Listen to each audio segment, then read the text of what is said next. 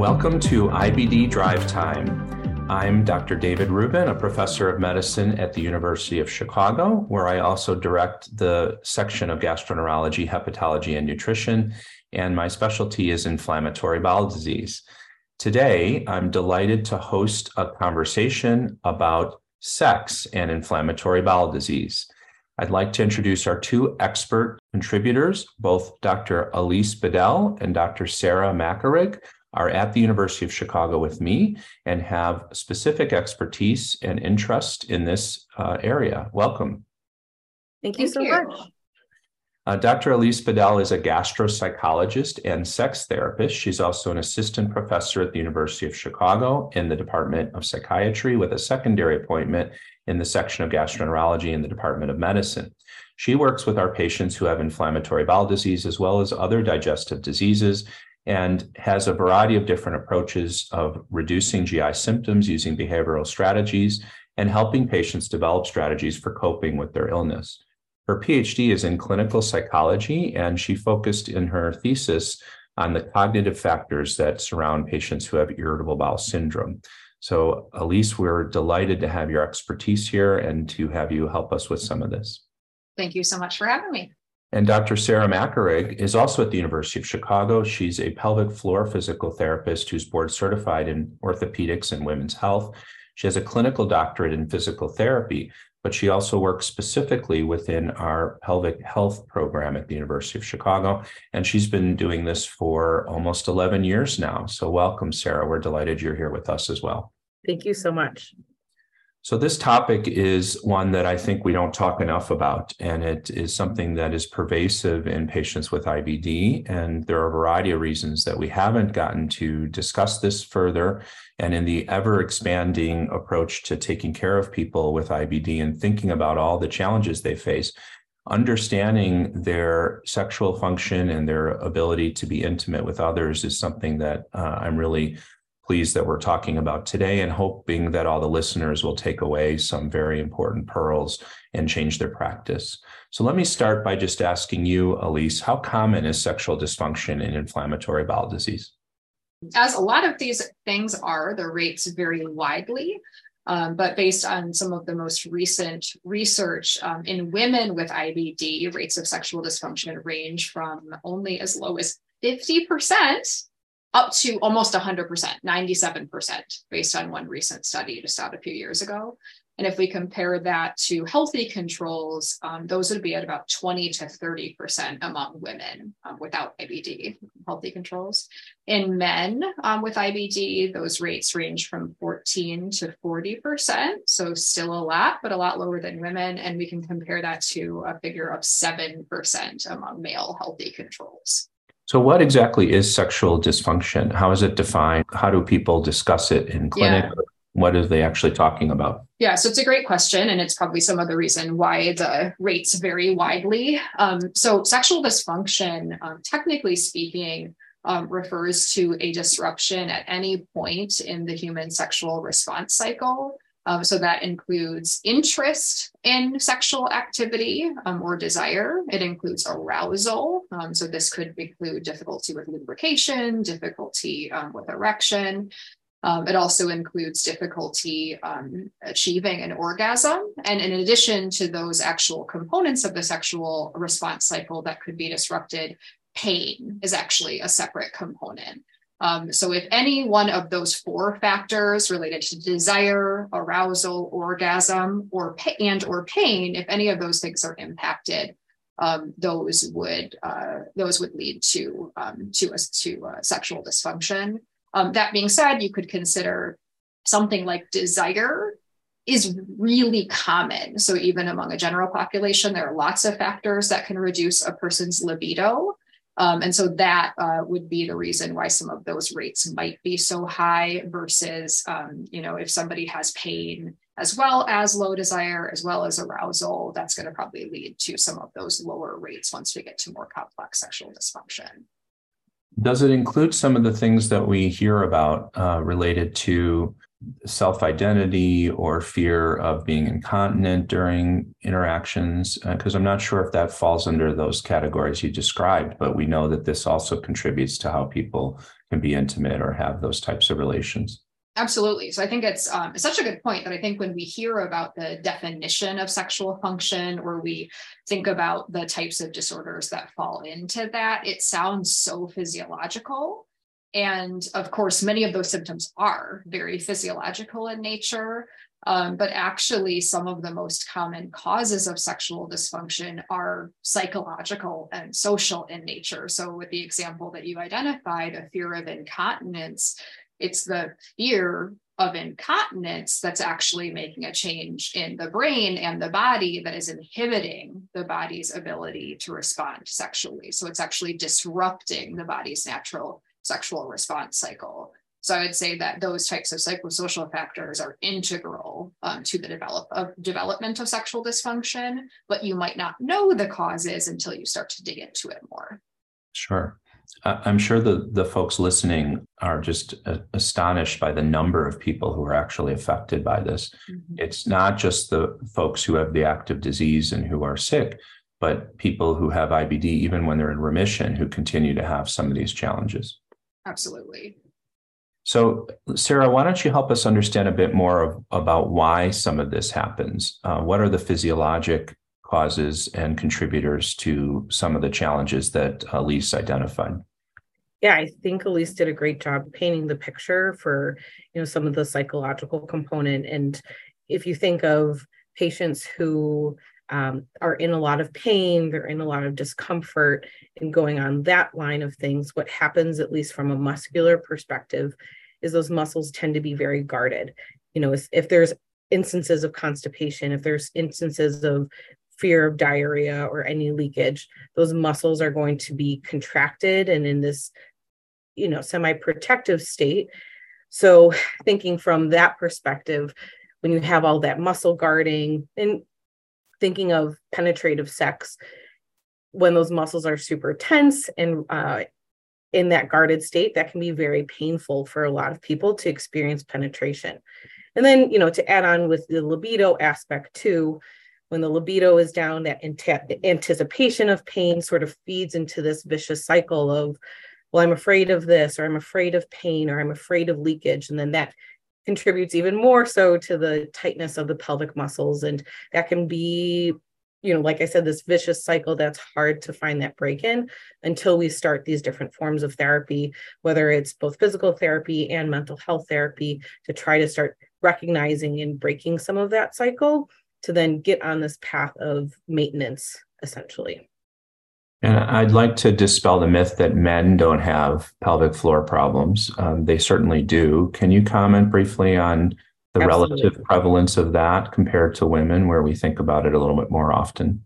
Yeah, absolutely. And I think the common way that it more presents in men is either erectile function um, and pain with some form of either ejaculation um, or pain after orgasm as well. And these can be presented in a variety of different spaces, whether it's rectally or testicular or penile or even abdominally afterwards. And um, generally, I think there's just a lot of underreporting or um, either like shame around this, and it's not being asked by providers.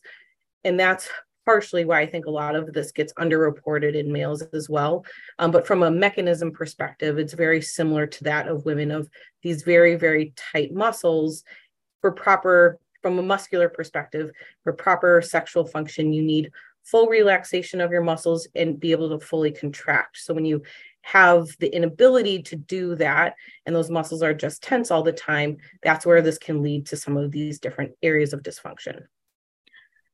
That's a perfect lead into my next question, which is uh, how do we screen for sexual dysfunction in clinic? You know, I know that the people listening to this are busy and they also understand, even if they're experts in taking care of people with IBD, how complex that can be. If a patient's sick and they're having GI driven symptoms, we focus on that a lot of our time, adding in all the other health maintenance and uh, extraintestinal problems that we're supposed to be looking for and have enough time to screen for uh, now we're talking about sexual dysfunction, which is underappreciated.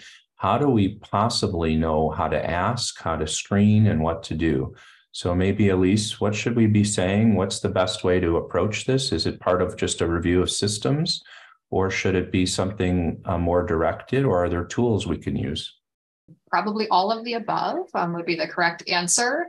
Um, but maybe the most practical answer is pick one and try to make it work and stick with it. Um, I think it can be so um, tempting and in a research perspective, um, it can be so, so wonderful to use um, standardized questionnaires. But I think if the real interest is in uh, making this practical and um, um, easy to pick up on, easy to do in clinic, I would say the clinical interview is our most powerful tool.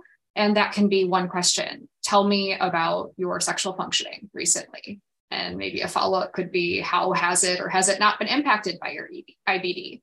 Um, and so I really think it, it, can be as simple as that. And one thing I'll add is I've, I've really appreciated, um, Dr. Rubin, your use of the term sex and sexual functioning um, throughout our conversation so far. And I think that that's something that I really do want people to take away is call it what it is. We're not talking intimacy is a broad term. Intimacy is an important term, but intimacy means a lot of things.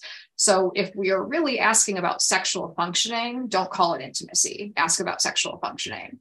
Um, and we really, as providers, um, need to be the ones to take the lead on taking the stigma and the shame out of these questions. Um, most patients do want to have these conversations with their gastroenterologist and with other members of the health team. We know this through research. And so, certainly, you could encounter a patient that's uncomfortable talking about it. But by and large, if you ask the question and demonstrate confidence and appropriateness in asking that, patients will respond well to it.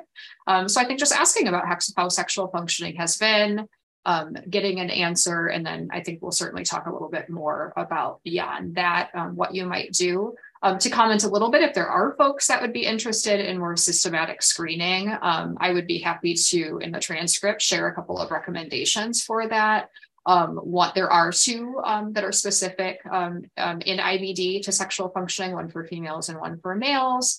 Um, and then there is a validated one item screening questionnaire that is pretty nice. So if anyone has an interest in implementing it, I'll, I'll include a I'll include a link to that as well.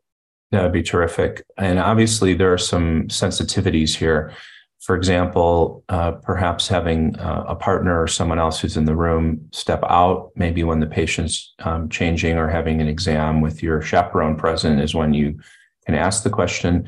Um, don't ask the question while you're actually examining the perianal area, but rather separate the physical exam from the question themselves uh, so that the patient feels like there isn't a violation of their physical space while you're exploring this. And there are some things that I think we need to learn a bit more about. Such great points. Then, after somebody indicates that they are having some challenges or that they feel like their uh, sexual function isn't where they want it to be, um, what do we do to probe further or to ask additional detailed questions? And how do we refer them to the next step in management? So, Sarah, can you help us with that? Yeah, sure. I think, especially as long as they're comfortable, as you had mentioned before, talking about things, um, I think some basic questions or follow up questions is when are you having pain or at what phase are you having issues with your sexual function? Because um, some for some people it might be, well, I don't feel like I'm in the mood for it. So that can help lead you down one clinical pathway, or I'm having a lot of pain, and that can lead you down another clinical pathway. So really finding out what aspect is are they feeling that there's dysfunction. Um, and then the other follow-up question too is like how what is your relationship like with your current partner i think that's also important to know like what their support system is like so that way you know what the expectations are because um, sometimes if partners if they don't feel like they can talk about it openly with their partner that's huge and definitely a way to try to pull in some support system for them but if they have a very helpful supportive partner who's not pressuring them um, you know that can also make their path to recovery a lot easier as well Um, but that's usually where I try to dive in of like trying to figure out what phase are they having their dysfunction in. Um, and that can then lead to more and more questions and more discussion to then be able to de- determine okay, yes, this person absolutely needs some sort of mental health therapy. Let's get them set up with that, or let's get them aligned with um, physical therapy because they're having a lot of muscle pain being collaborative with pain management or what have you, but just trying to find what resources they could possibly need.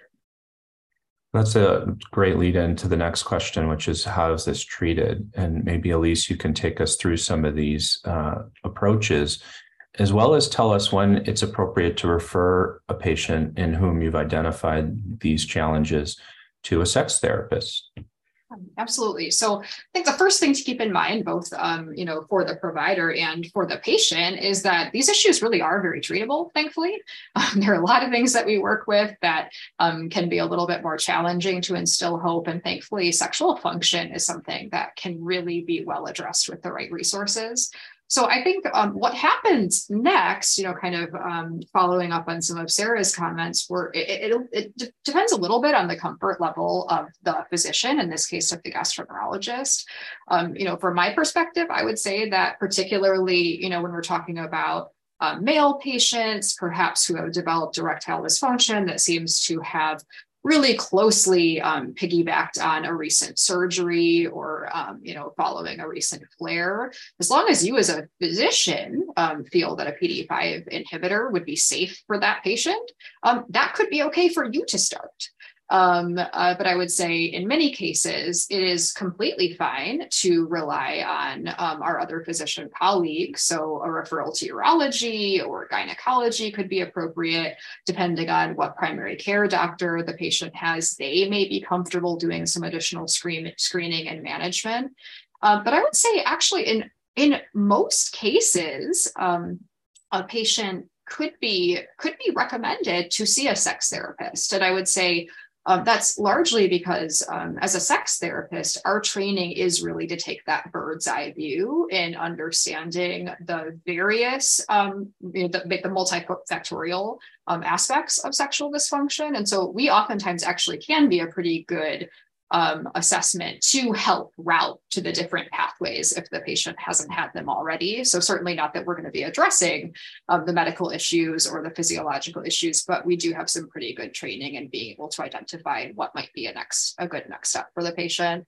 Um, and, and I would say at a bare minimum, um, you know, when having the discussion with what's uh, with the patient about where they might go next in terms of screening or management for sexual dysfunction, you know, do your best to also just include a little bit about how no matter what what the primary cause is, psychological and social factors play a role, right? And so that the patient can at least mull over what their stress level is, what their anxiety is, what their what their current body image is, and to be able to maybe prepare um, and to increase some readiness that they might need to talk to someone that isn't a medical provider. And, and I think um, that's important because most people um, men or women, regardless of what the primary source of their problem is, really benefit from at least a few sessions with a sex therapist to understand that psychosocial component to their sexual functioning. You mentioned the medical provider. I'll just add that and remind everyone that these days our goal is to try to achieve disease control, not just symptom improvement. And part of communicating to patients when they achieve deep remission is what comes with that, which is a favorable prognosis, at least for the next six months or a year, that their disease will stay under control. So you can provide some more certainty in the medical management of their disease to provide them with more comfort. One of the things patients most struggle with is the uncertainty or the unpredictability of when they're going to relapse or have a problem. And I'm sure that contributes in some ways. Having said all that, the patient in deep remission is someone, as we've already mentioned, who can still have sexual dysfunction. And you shouldn't think that because you fix one problem, the other one's gone away. So it's really important to continue this dialogue. Um, Sarah, I might ask you to help us know when should people be referring to see a pelvic floor physical therapist. I know that this is an underappreciated problem in our patients with inflammatory bowel disease. Sometimes it's acquired because they've spent so much time trying to hold uh, things in when they were fearful of having incontinence. And other times they uh, have these challenges that are from other problems like surgery. Um, can you help us know when they should be sending to you or have additional testing? Absolutely. Yeah, I think you touched on a lot of that too, of um, especially those who are both on either the extreme where they ha- mix between both constipation and diarrhea, or they have that history of um, either some sort of bowel obstructions or just history of that constipation. Um, sometimes, if they've had testing um, like anal rectal manometry, and if things, if signs are abnormal, sometimes we can work on reteaching these patients how to properly use their pelvic floor muscle, muscles to evacuate. Um, we can also try teaching them some lifestyle modifications as well, but they're usually getting a lot of that from their from their gastroenterologist and even from nutritionists as well. Um, but that's a lot of times we're we're retraining those pelvic floor muscles if it seems like they just don't know what they're doing, or even upon their digital rectal exam, if their muscles are super guarded, really, really tense, um, and even painful, that can also be an indication as well. If they just don't know how to perform a Kegel or a pelvic floor muscle contraction, if they have no idea how to bear down and push, and they're just their their muscles don't know what they're doing or they're squeezing when you're telling them to push or vice versa a lot of that is just leads into what we call dyssynergic defecation and we can try to retrain some of that but even after surgeries um, sometimes if they're if they have really really large abdominal incisions and you know you're seeing them three six months post-op and they just look very hunched very guarded um, sort of in that flex protective position that too can also influence bowel function as well. So that can be another indication um, to send to pt because we can work on some of that scar um, mobility, we can work on posture and just getting them in that better place. So that way um, they are able to have better functional mobility, better um, ability to defecate. And then, of course, on the topic of today with any sexual dysfunction, that can be an autom- almost an automatic referral to pelvic floor therapy. But what I was going to mention with what Alyse had been had been saying is it's almost critical to have these patients who have the sexual dysfunction to also be seeing some form of a therapist as well, whether it's a sex therapist specifically or even just a few sessions because of all those psychosocial factors. And there's so much that's involved going on that sometimes, yes, we can address the muscular aspect, but if there's that underlying anxiety, if there's that underlying depression um, and fear that's not being addressed or not being acknowledged, those muscles go right back to being tight again. So it's sort of like, well, we're just like going in circles here, not really resolving things. So that's where it's really important to have this uh, multidisciplinary approach. That's really terrific. Uh, so many important points that you made. Uh, on the medical side, for me, when I'm taking care of IBD, when the symptoms and the amount of inflammation don't align, in other words, there's less or no inflammation and the patient's continuing to have problems, I'm always wondering about uh, additional pelvic floor challenges that we should be evaluating further. This is especially true before people have colectomy and get a J pouch. Uh, I think we need to be thinking about this and keeping this in mind. Um, I have two more questions for you, but I want to remind everyone that this is IBD Drive Time. It's sponsored by the Gastroenterology Learning Network and Advances in IBD. You can now find these podcasts on Apple and Spotify. Just search for the Gastroenterology Learning Network to find this and many other helpful podcasts with our expert colleagues. So, just a couple more questions for you both. Um, Alyse, what resources are available for patients and for providers to learn more about this?